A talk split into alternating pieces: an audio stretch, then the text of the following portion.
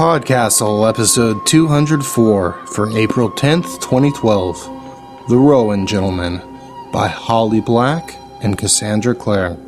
Rated PG.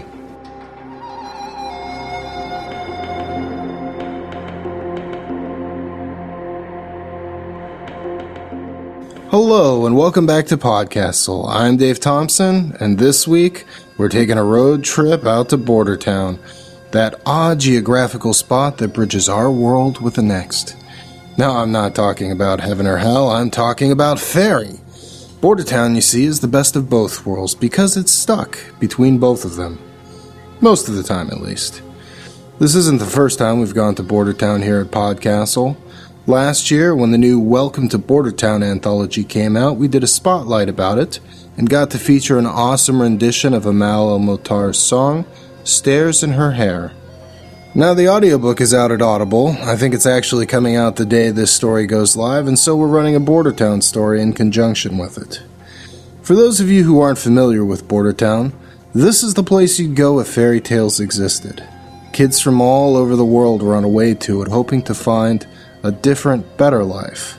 But if you're not careful, Bordertown will run away with you. It disappeared from our world 13 years ago. I think for people who are actually living in Bordertown, that time passed in the blink of an eye. Podcastle is very proud to present this week The Rowan Gentleman by Holly Black and Cassandra Clare. Holly Black and Cassandra Clare might be two of the hardest working people in young adult fiction. Black is the author of the Curse Worker series, the latest of which Black Heart just came out this week. I'm going to go on the record and say I've listened to the previous two Curse Workers books and I freaking love them. As soon as the third one's out, I'm planning on dropping a day to listen to it as well. If you like stories about con artists and the magic mafia, check them out. We featured two of Ms. Black's stories here at Podcastle in the past. Episode 116, Paper Cut Scissors, about one of the coolest libraries ever, and Wow, episode 104, exactly 100 episodes ago, The Dog King. You can find her online at blackholly.com. Cassandra Clare is the superstar author of the incredibly popular Infernal Devices series, as well as the Mortal Instruments series. The latest volume that she's written is The Clockwork Prince, which came out at the end of last year. You can visit her online at cassandraclare.com. The story is read for you by Kara Grace, who last graced our podcast with CSE Cooney's Braiding the Ghosts. Kara's looking for more opportunities to do audio fiction, so if you're looking for a reader, drop her a line at kara-grace17 at live.com. Tell her Dave sent you. Once you get into Bordertown, do stop by the Dancing Ferret. Your first drink's on us. Enjoy the story. The Rowan Gentleman by Cassandra Clare and Holly Black. Ashley watches Renata take a last deep drag and then stub out her comfrey cigarette on her dressing table. It's already covered in spilled glitter, matches, paint, and the burned craters from other cigarettes. Ashley can hardly remember the fine wooden vanity Renata found on the street and dragged back to the magic lantern. It's suffered a lot since then. Open the box already, Renata says, pulling a lip liner from one of the drawers. On the wall, a cracked mosaic of mirror fragments reveals Ashley's face, filled with trepidation. The magic lantern was one of the first places Ashley came to when she arrived in Bordertown. She'd sit in the back and watch whatever was playing, or doze because she was sure she'd be safe. Once Elaine Bach Glyman took over from O'Malley and started casting for simultaneous live shows, Ashley knew that she wanted to be on that stage more than anything. Ashley loves working at the magic lantern. Her hands hesitate over the ribbon on the large package, the one woven with sprigs of rosemary and ragwort. She knows the more gifts Elaine gives her, the closer she is to being asked to leave. He really likes you, says Renata. Elaine? Ashley laughs. No, he just likes the chase. It gives him something to do when he's not lying around on that scroungy old sofa like she was going to say a prince in a fairy tale, but realizes how silly that sounds, considering what Elaine is. She yanks at the ribbon instead, and as it comes apart, the box comes apart cleverly too, shedding glittering petals. Inside is a folded length of fabric. She picks it up and it unrolls in her hands. A scarf, ice white, as light as cobwebs and spangled here and there with bits of shimmer. Not as light as sequins or as heavy as actual jewels, they are like bits of trapped light, like the sun sparking off an icicle. Ooh, says Renata. Pretty. Of course it's pretty. Everything Elaine gives her is pretty. Elves are incapable of giving ugly presents. It offends their sense of aesthetics. Ashley's cheap, mostly bare room in the crash space she shares with most of the other actors at the Magic Lantern is filled with pretty things Elaine has given her. Silk slippers too delicate to actually wear, a brooch that seems to trap the colors of the Mad River inside it, a star-like prism that fills her room with rainbows. Some day he will ask to be given something in return for all these presents. Perhaps her heart, or maybe the rest of her. Possibly both. I shouldn't keep it, Ashley says, although she knows she will. She sets the box aside and start to slick back her short black hair so that none of it will be visible underneath her long honey brown wig. It's not dress rehearsal yet, but Ashley has learned from experience that wigs take more than one performance to get used to. You can't. There's probably a serious violation of elfin custom, maybe even a deadly insult. Renata smiles as she spreads lipstick over her already bright mouth. Besides, Elaine is so cheap. You see that new tech guy? He's so clearly detoxing from the Mad River water, you can smell it when he sweats. Elaine never hires anyone but addicts, criminals, and weirdos.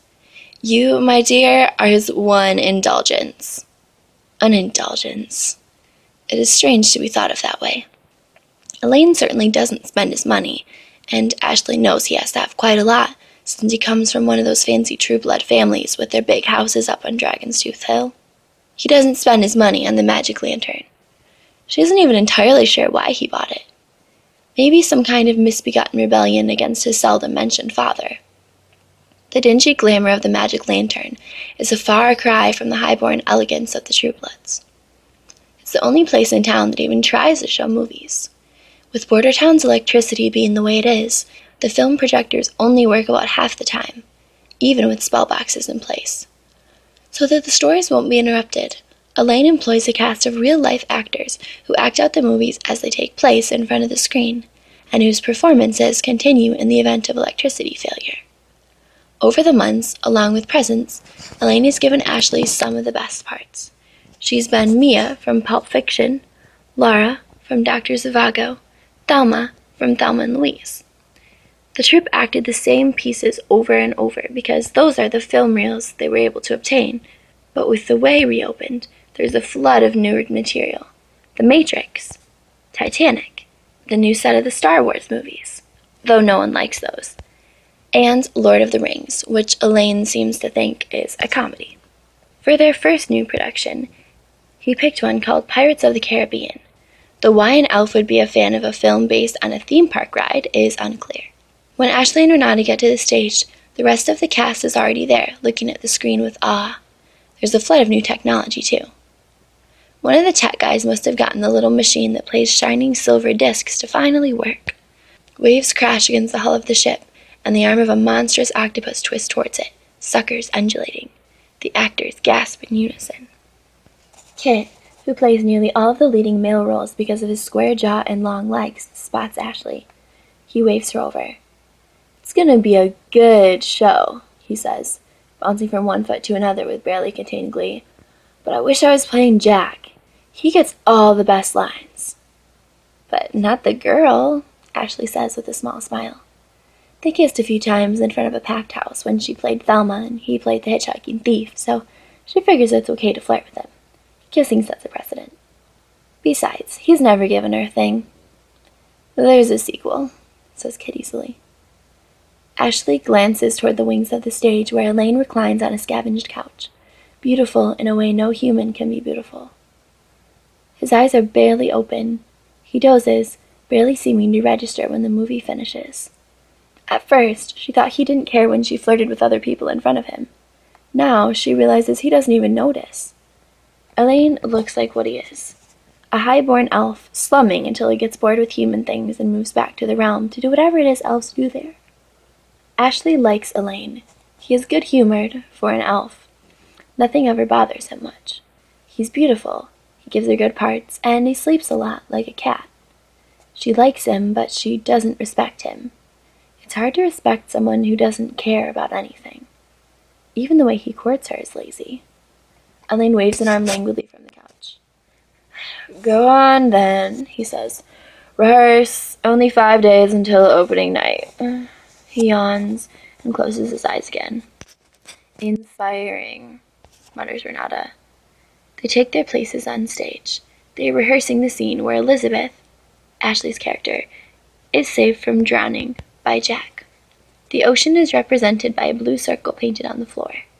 Ashley pretends to gasp and tumble into it and is hauled out by Nat, the skinny teenager to whom Elaine is inexplicably given the role of the pirate captain. His wig of multiple black braids has slipped to one side and his eyeliner is smeared. He presses down hard on Ashley's chest, pretending to revive her. Ouch! Ashley shakes her head. Not so hard there, big fella. Sorry, Nat hangs his head. He's one of the nicest members of the troupe, even if he isn't a very good actor. He's got big, wide eyes like a startled baby animal, and reminds Ashley of her little brother back in the world. A swaggering, half mad Jack Sparrow, he is not. Troupe finishes the scene. No one forgets their lines so badly that they have to wake up Elaine to paw through the script. He rouses halfway through anyway to argue with himself about some blocking, but on the whole, everything is going according to schedule until the bleeding girl staggers in. Everyone freezes. Ashley scrambles up from the floor. When no one else does anything, she moves toward the girl who has collapsed on the ground. Slowly, the others gather around. Everyone except Elaine, who hasn't moved from his couch, although he is at least sitting up, watching what's going on through slitted silvery eyes. The first thing Ashley notices as she drops down beside the girl is that she's obviously a halfie.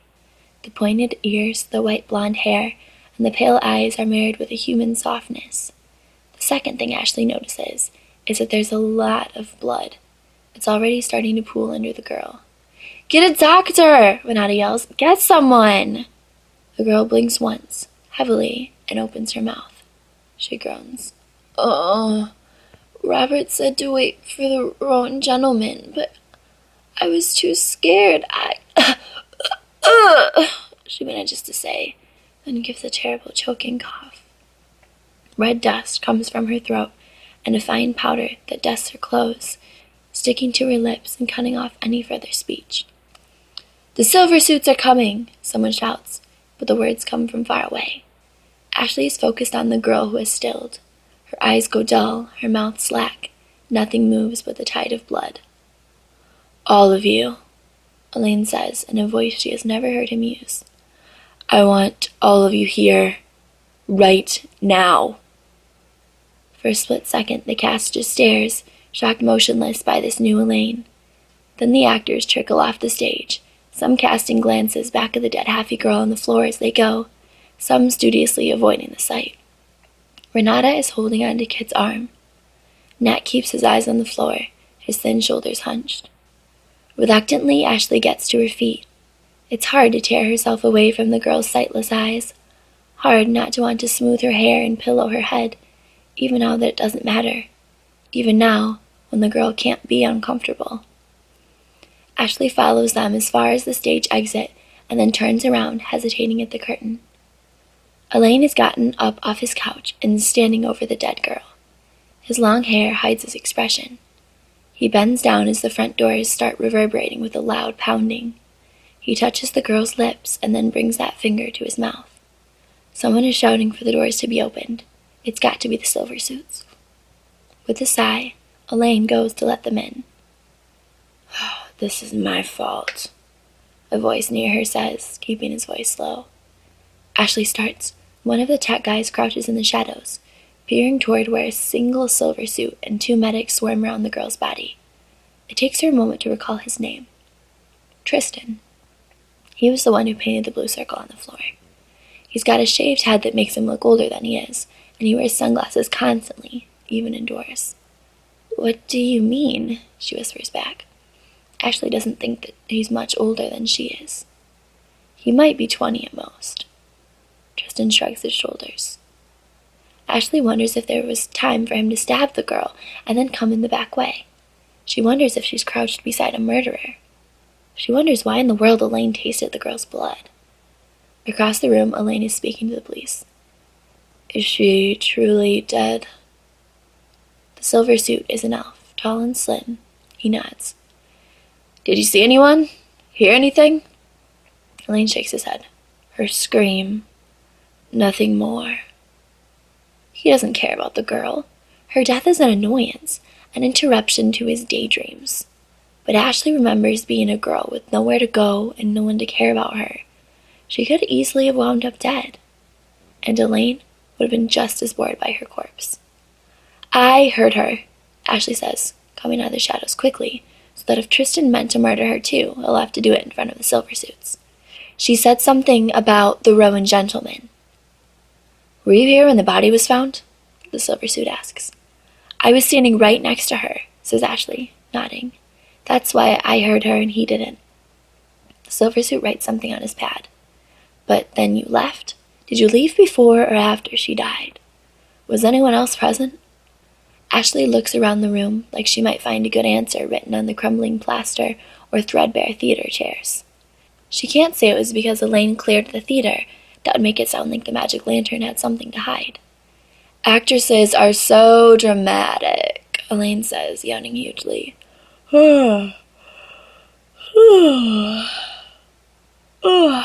Always rushing from rooms, declaring they're about to faint at the sight of blood.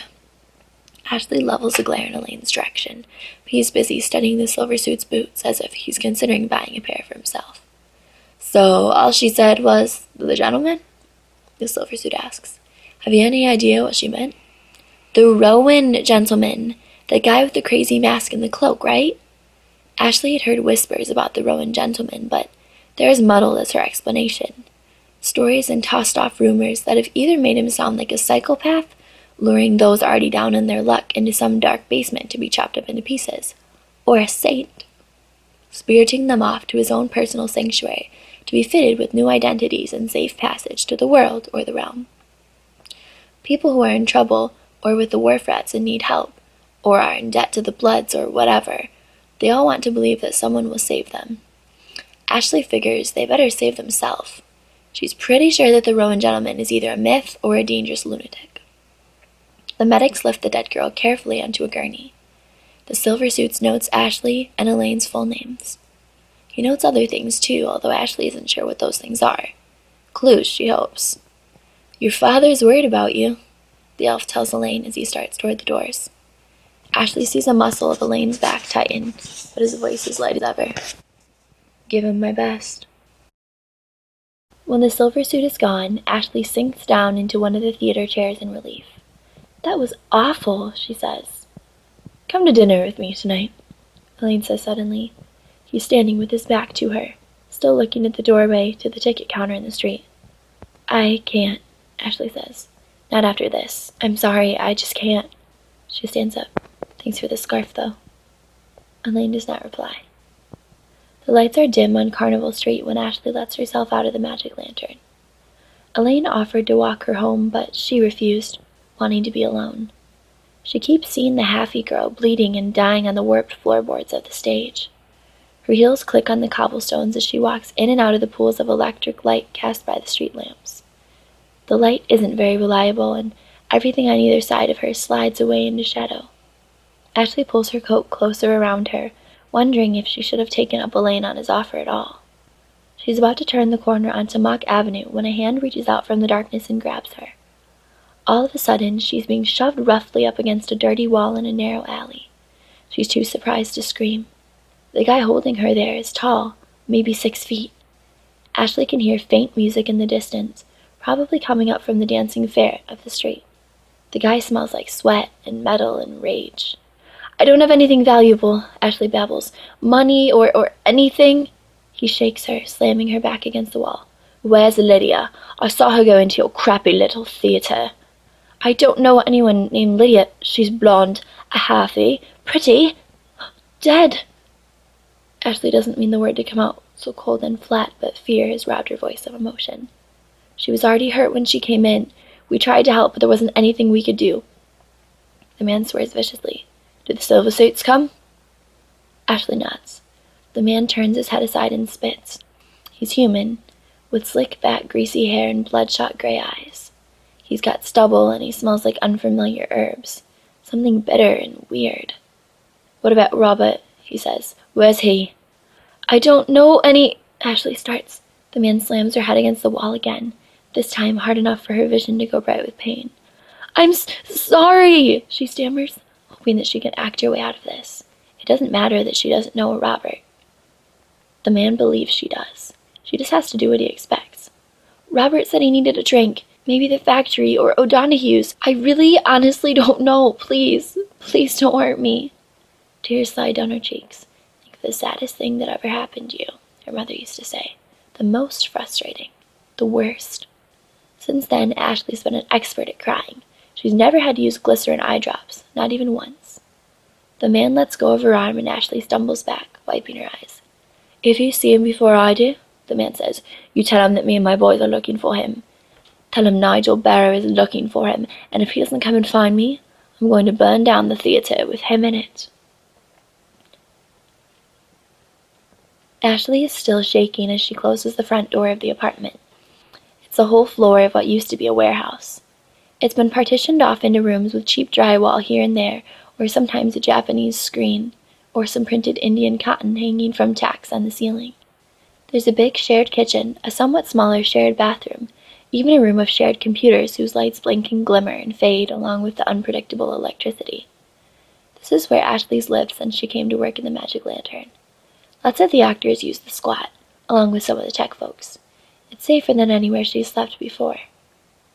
A bunch of others are in the kitchen already, sitting around the big wooden table. It was a door once in a previous life, now laid across stacked concrete blocks, and they greet her as she comes in. You look all shaken up, says Renata, pushing a mug of hot tea in her direction. We were just talking about the dead girl at the theater. Someone grabbed me on the way home, Ashley says, gulping back at the tea, tasting lemon balm and rose hips. It burns her tongue, but she's glad of the distraction from the throbbing of her head and the way her eyes are filling with tears again. He was looking for her. He didn't know that she'd. she'd. Nat comes around the table and puts his thin arms around her. We're here, he says. Everything's gonna be okay. No! Ashley says, slightly hysterical. It's not! The man said he would burn down the theater to get to Robert, but there isn't any Robert, and Elaine won't care. He'll just buy something else that amuses him. But the theater? The theater will be gone. Calm down, says Kit, standing up. Breathe. A moment later, Nat, Kit, and Renata are hugging her, all at the same time, which should be ridiculous, but she can feel herself relaxing. Oh, you poor thing, Renata says. Have you seen this guy before? Ned asks. Hanging around the theater, maybe? Ashley shakes his head. He said his name was Nigel Barrow, though, and Robert. Robert was the name the girl, Lydia, said before she died. She said, Robert told me to wait for the Rowan gentleman. Why didn't she then? Renata asks, startling Ashley with the sharpness of her tone. I'm sorry, I didn't mean it like that, she says after she notices Ashley's expression. It's just that I don't know her, and all I care about is that you got hurt. The Rowan gentleman isn't real, says Ashley. Waiting for him is like waiting for Santa Claus to save you, or the Tooth Fairy. Once upon a time, Ashley had waited for someone to save her. She waited in the offices of agents while her mother discussed her commercial potential. She waited in front of the cameras where she had to hold painful poses and suck in her gut. She waited on sound stages while directors yelled at her mother for drunkenly disrupting rehearsal. She waited and waited until one day she saw herself in the mirror, saw her own hollow eyes and slack mouth. That was the day she couldn't wait anymore. What I like about you, Elaine had said to her the first time she tried out for one of his productions, is that you never seem to feel much of anything when you're not on stage, but up there, you feel everything. It's called acting, she told him. Ashley wonders if he would say the same thing about her now. If you wake at midnight and hear a horse's feet, Renata intones delight in her voice, don't go drawing black the blind or looking in the street. Them that ask no questions isn't told a lie, Watch the wall, my darling, while the gentlemen go by. A boiled and lead song? Kit says. It's Kipling, you heathen. Renata takes a bottle of nettle wine out from one of the stacked boxes they use like cabinets. Ashley needs a drink and I need one too, so we're opening this, and when we're done, we'll open three more like it. When Ashley finally goes to bed, it's three in the morning and her throat is hoarse from talking and drinking cheap nettle wine. Her room is one of the partitioned spaces without windows. She lies on top of her bedspread in the stuffy, dank air, tossing and turning, unable to get the dead girl's face out of her mind. Finally, she gets to her feet and pads toward the kitchen, wanting to splash some cold water on her cheeks. She can tell from the gray light coming in through the window over the sink that it's almost dawn. Just as she turns off the water, she hears a sound someone moving through the apartment. Not sure why exactly, she steps back into the shadows, watching as the person reaches the front door. It's Tristan, and he has a rucksack slung over one shoulder. He looks around furtively before opening the door and slipping outside into the hallway. All their shoes are lined up by the front door. Ashley finds a pair of ballet flats that she's pretty sure are hers and jams her feet into them. Otherwise, she's wearing a tank top and flannel pants, but there's no time to change, and weirder outfits have certainly been seen in Bordertown. She grabs her keys and slips out the door after Tristan. She's never followed anyone before, so she's pretty impressed with herself that he doesn't seem to notice her as she darts in and out of doorways, keeping to the shadows as the sun rises, turning the gray sky to a hollow blue. He's taking a familiar route, down Mock to Carnival, and she's starting to feel foolish as they near the magic lantern. It doesn't look like Tristan is up to anything sinister besides getting to work really, really early. As he heads for the backstage door and fumbles with the key, she considers going back to the squat and lying down for a few more hours. The adrenaline is starting to ebb and she finds herself exhausted. Ashley decides she can nap on one of the couches in the back of the theater. Elaine always does. They must be comfortable. Tristan disappears through the door, and even though Ashley figures that there's no reason to sneak anymore, she goes around to the front and unlocks that door, pushing it open slowly, stopping for a long moment with each creak. Elaine lives above the magic lantern and, like most elves, is a light sleeper. She creeps through the darkened theater and through the heavy velvet curtains at the back of the stage. As she walks toward the green room, she hears a rustling coming from the wardrobe area. Curious again, she slips inside and goes toward the back of the room, where the three way mirrors are. There she stops, ducking instinctively behind a hanging row of old fashioned dresses.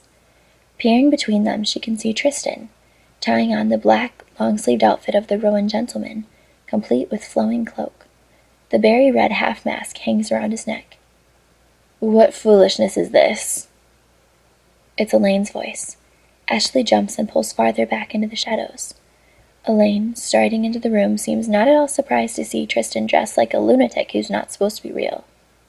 We planned no, he says. Tristan cuts him off. I thought I could handle things with Lydia. All this is happening because of me. It's my fault. I've got to make it right. Don't be ridiculous, Robert, Elaine says, and Ashley has to swallow her gasp. Because if Elaine knew that Tristan was really Robert all along, why did he hide that from the silver suit? From her? We all make mistakes. Going after Nigel Barrow alone will solve nothing. Elaine knows the name of the man who grabbed me? Ashley thinks in a daze. We've got to do something or more kids are going to die, says Tristan. Ashley refuses to start thinking of him as Robert. She's confused enough as it is. Elaine paces back and forth. He moves with a restless energy, so utterly unlike his usual self that for a moment Ashley wonders if it's him at all. We don't know what he's doing, Elaine says languidly. His voice, at least, is the same. Lydia was supposed to be the one who would tell us, but she never got the chance. You wouldn't want us to go in there unprepared. We're supposed to be the savers of the lost, not punishers of those who do wrong. The silver suits can sort them out. He roughed up Ashley, says Tristan, in an alley near Mock Avenue. Tried to get her to tell him where I, Robert, was. Ashley turns. There's a real concern on his face and in his voice, making it sharp. Is she well? How badly was she hurt? Tristan looked surprised at the vehemence in Elaine's tone. She wasn't hurt, just shaken up, it means he's coming after us. Our best chance is to go after him first. I told her I'd walk her home, Elaine mutters, and Ashley realizes he is still talking about her. She wouldn't have expected him to care that much. Are you listening to me, Elaine? We have to go after Barrow and his crew before he comes to the magic lantern and burns it down. I hear you, and I agree. Elaine sounds grim. Meet me tonight by the Mad River. There's an alley across from Dragon's Claw Bridge, which with lots of useful shadows. We'll search Nigel's warehouse, see what he's been up to. Tell the other eighteen to be ready in case we have need of them. The other eighteen? Ashley is so stunned she barely hears Tristan's muttered acknowledgement. She presses herself back into the shadows just before he rushes past, letting himself out of the theater's back door. When it closes behind him, she peeks out again, but Elaine is already gone. Everything looks as it always does, except for a trunk shoved haphazardly back in place. Nothing she would have noticed before. She drags it out from the wall. The loose floorboard is obvious, and when she pulls that up, more than two dozen Rowan gentleman costumes are revealed. Ashley slips out the door after Tristan, her heart pounding in her chest, a cloak and mask in her arms. Having barely slept the night before, Ashley naps fitfully through the day before rising at sundown. The apartment is empty. Everyone else is taking advantage of the night off. Everyone but Tristan, and she knows where he is. She dresses herself carefully in a gentleman's outfit. The material is soft and flexible, the trousers only a little too long. She folds them over at the waist and ties her hair back, tucking it up under the hood of the cloak. In Kit's cubicle, she finds a prop sword that could pass for the real thing and tucks it against her side beneath the cloak. She feels the same shivery excitement she often feels before stepping out on stage, ready to throw herself into a part, to embrace someone else's life. Ashley finds Dragon's Claw Bridge easily and the alley across from it.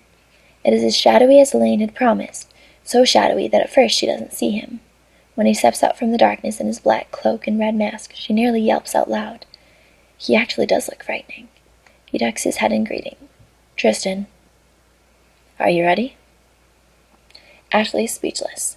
This is not how she thought it would go at all. She thought she would arrive and confront them both, not that Elaine would mistake her for Tristan. Where is Tristan? She opens her mouth, but no words come out. Elaine takes her silence for agreement. All right, then. I'll take point. He steps in front of her. What she had thought of before as a lazy stride now has a fluid and deadly grace. Ashley follows him through the street, copying the way he tips his head forward so the hood of the cloak hides his mask. Her fingers go to the pommel of Kit's fake sword, closing around it as though it were real. Unless Nigel Barrow is afraid of splinters, the sword is useless, and so is she. Just as she convinces herself to tell Elaine the truth, he slips into a doorway. I walked by before, he says, sticking a pin into the lock. No one home. Lucky us. Remember, we touched nothing. We're just here to find out what's going on. Ashley nods once, and then Elaine turns the knob, leaning his shoulder against the door, and is inside. Oh, Elaine, she whispers, trying to make her voice sound low like Tristan's. Shh, he says, cutting her off and motioning her inside. It's a big, mostly empty room lit by moonlight. There is a reek of sweat and the strong smell of mad river water. It's hot, almost swampy, and it's not hard to see why.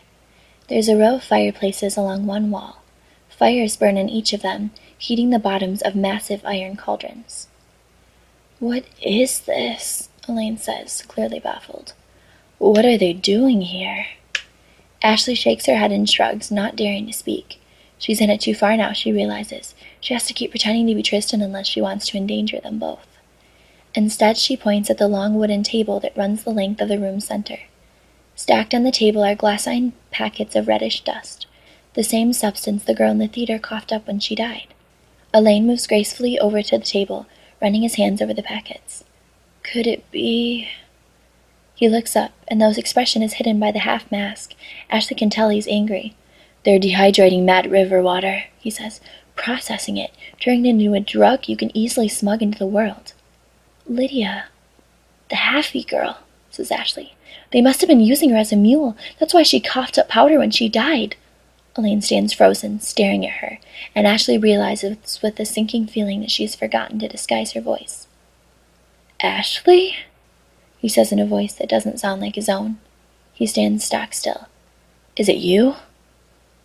She's trying to think of how to reply when the doors burst open and Nigel's crew swarms into the room. It is her fault, All her fault. As Ashley sits in the hot, stinking darkness, pulling at the rope binding her wrist, waiting for Elaine to wake up, hoping Elaine will wake up, that's all she can think about. He was shocked, staring at her, off balance. One of Nigel's men ran at Ashley, and instead of trying to get out of there, Elaine threw a knife at him. It hit, but a moment later the rest of them were on him. It was shocking how many he took down. Maybe ten? Some of them looking as though they might not get back up again. Ten wasn't enough. Elaine stirs finally and groans a little. They are tied to sturdy wooden posts in what Ashley has guessed is a storage room. They are only a few feet from each other. Elaine raises his head and looks at her. His face is blood-stained, bruises blooming on his cheek. I'm so sorry, she says, her voice breaking. So sorry, I don't know what I was thinking. I didn't mean to. Elaine makes a harsh sound that it takes her a moment to recognize as laughter. uh, not much surprises me these days, he says. But you, Ashley, are always a surprise. I overheard you and Tristan Robert, I guess, talking in the wardrobe room, she says. First I thought he was the Rowan gentleman, then I thought maybe you both were. There are twenty of us, says Elaine matter of factly. Nineteen members and one to lead them. And that's you, Ashley says. And that is me. And all this time I never thought you cared about anything, she marvels. Elaine says nothing to that. Why do you do it? Her voice drops a level, as if someone might be listening as if she's asking him to tell her a secret, which she supposes she is. I mean, you're helping humans, right? Humans and halfies? You're getting them out of Bordertown when they're in trouble. Why? He's quiet for a long moment. When I grew up, my parents had no use for humans, save as servants. They treated those servants very poorly, though the servants seldom complained of it. Glamour can make a bare closet seem like a bed heaped in silk can make the most meager, most foul food taste like roasted duckling and spiced cake. But I saw them as they were thin, covered in sores, some worse than that. Eventually, it was a game between my parents and me. How many servants could I smuggle out without getting caught? I got quite skilled at it. So skilled, they asked me to leave. They procured the magic lantern on the condition that I never return. Ashley shudders. Sure, her mom had been drunk and a mess, but she'd never thrown Ashley out, never paid her to leave. Why there of all places?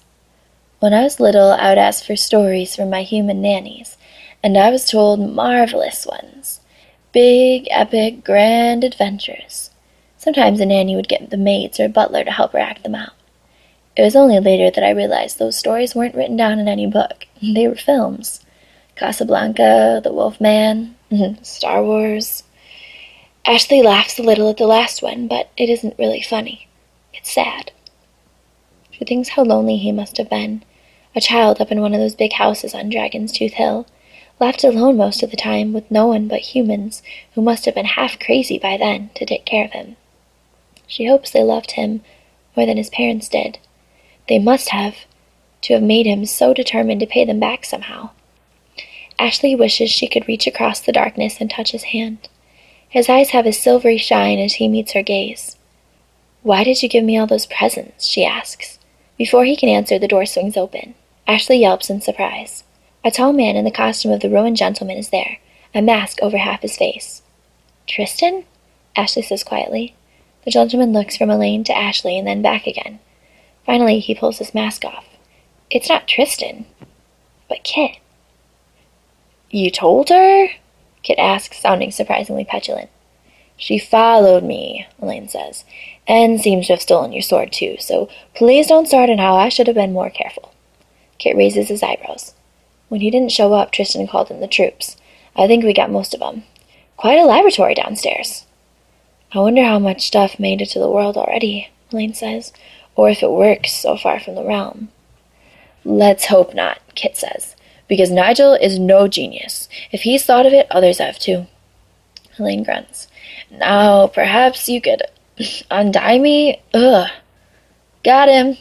Kit calls back into the hallway, and two more masked gentlemen, one slight enough to be a girl, come into the doorway.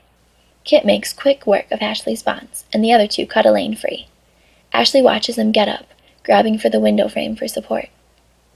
Under the cape, she is sure he has a mass of bruises. He moves carefully out in the hall and down the stairs, a parody of his affected laziness. Nigel and a few other men are tied to chairs, blindfolded and gagged. Another gentleman is carefully writing a letter to the silver suits on the wall, with arrows pointing to the no longer boiling cauldrons, to the bags, and finally to the men. As Elaine steps into the center of the room, the dozen or so masked gentlemen walk toward him, exclaiming loudly. Then they see Ashley, see the cloak on her shoulders and her bare face, and stop. Elaine just smiles and reaches into his pocket. You're a gentleman tonight, he says. Would you like to cast the berries? It's intimidating to be stared at by a bunch of masked people. Uh, sure, Ashley says. Elaine passes the handful to her. They are bright red and hard like rubies. I just throw them? she asks. You just throw them, says Tristan, looking slightly aggrieved. She can't blame him. He probably panicked when he got to the meeting place and there was no sign of Elaine. She'll have to apologize to him properly later. Ashley casts the berries high and wide, and they land near one of the fireplaces. That is the signal for the group to disperse, for one by one they slip quietly out of the doors until only Elaine, Ashley, and Kit are left. I'm heading back to the apartment, says Kit, leaning around the door. Do you want to come? Let me accompany Ashley home, says Elaine, in a voice that brooks no disagreement. Kit shrugs. Have it your way, he says, and is gone. Ashley walks slowly, matching her pace to Elaine's. He is still wincing, but he doesn't seem to have sustained any serious injuries. It's close to dawn and the sky is lightening, the mad river turning from black to red. I'm sorry, Ashley says after the silence stretches too long. I guess I never really believed in the Rowan gentleman because I just couldn't believe there was someone like that. Someone who helps people for the sake of helping them? I think I came here tonight expecting to find out it was some kind of elaborate joke, but it isn't. This is really what you do. It really is, Elaine says. But don't be sorry for not believing. Sometimes I hardly believe it myself. But now, Ashley pauses. But she knows she has to go ahead and say it. The truth. Now I'm afraid you won't let me be one of you because I acted crazy and messed up your plan tonight. Elaine laughs. The Rowan gentlemen are all of us to the one, mad as cats. We don't recruit people known for making reasonable decisions. We're all crazy, and if you're crazy too, then I'm happy to know it. Does that mean I'm recruited? Ashley asks. Maybe. He gives her a complicated smile. If you like, but before you agree, I should tell you that those gifts, the shoes, the shawl, they were given to you with less than noble intentions. You mean you wanted to get in my pants? Ashley grins. She expects him to smile too, but he doesn't. I try to maintain a certain reputation incompetent, lazy, spoiled, and so I thought that courting a girl who cared nothing for me would fit. Ashley frowns. You thought that I. Love can't be bought, Elaine says, and you quite smartly distrusted me for trying. And now? she asks. Now I am ashamed, he answers. I chose both poorly and too well when I courted you. Poorly because you saw right through my artifice, but too well because now that I wish to declare my true admiration, I must do so, knowing that you have little reason to believe me. So, if you were courting me for real, there would be no presents, no dinner, no nothing? Elaine laughs. Perhaps I have no knowledge of courtship, false or true. Ashley gently bumps against his side. Maybe I could help you learn. Why don't you let me start by buying you something? He raises his eyebrows. Buying me something? It won't be anything fancy like nine million thread count sheets or exotic bath beads from the realm, she warns him. I was thinking we should start small. I could buy you breakfast. Breakfast? Breakfast at Cafe Tremolo. You, me, muffins, a couple of espressos, and an ice pack for your face. Elaine's smile is as wide as the sunrise. I'd like that.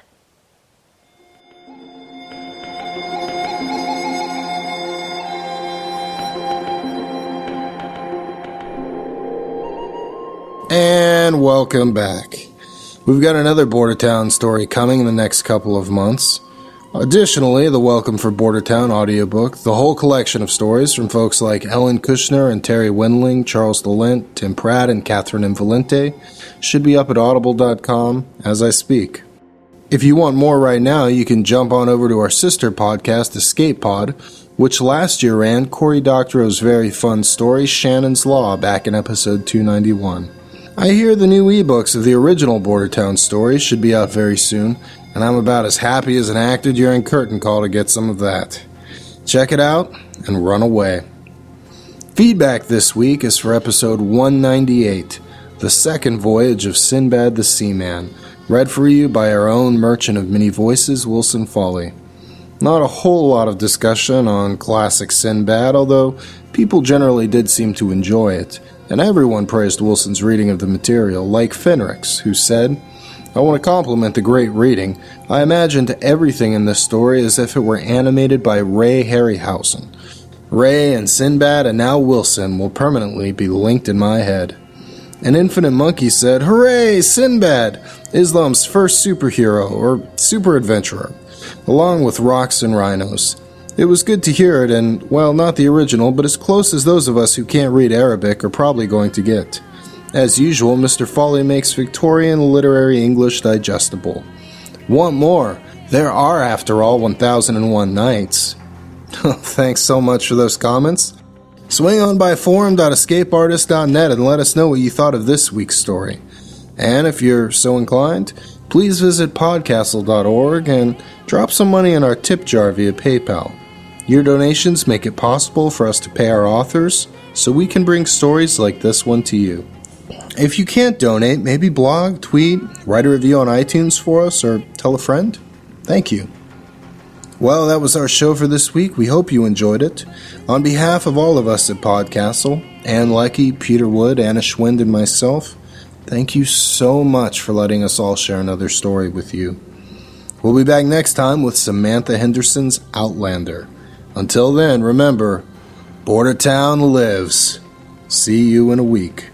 Podcastle is a production of Escape Artists Incorporated and is distributed on a Creative Commons Attribution Non Commercial No Derivatives license. Share it, but don't change it or sell it. Our theme music is by Shiva in Exile. You can find them at magnatune.com. You can discuss this episode of Podcastle or nearly anything else on our forums. Just visit forum.escapeartist.info. And if you like science fiction or horror, be sure to visit our sister podcasts, Escape Pod and Pseudopod. And if you enjoyed this episode, tell a friend, or post to your blog about it, or consider donating via the PayPal link on our site. Jim Henson said, As children, we all live in a world of imagination, of fantasy, and for some of us, that world of make believe continues into adulthood.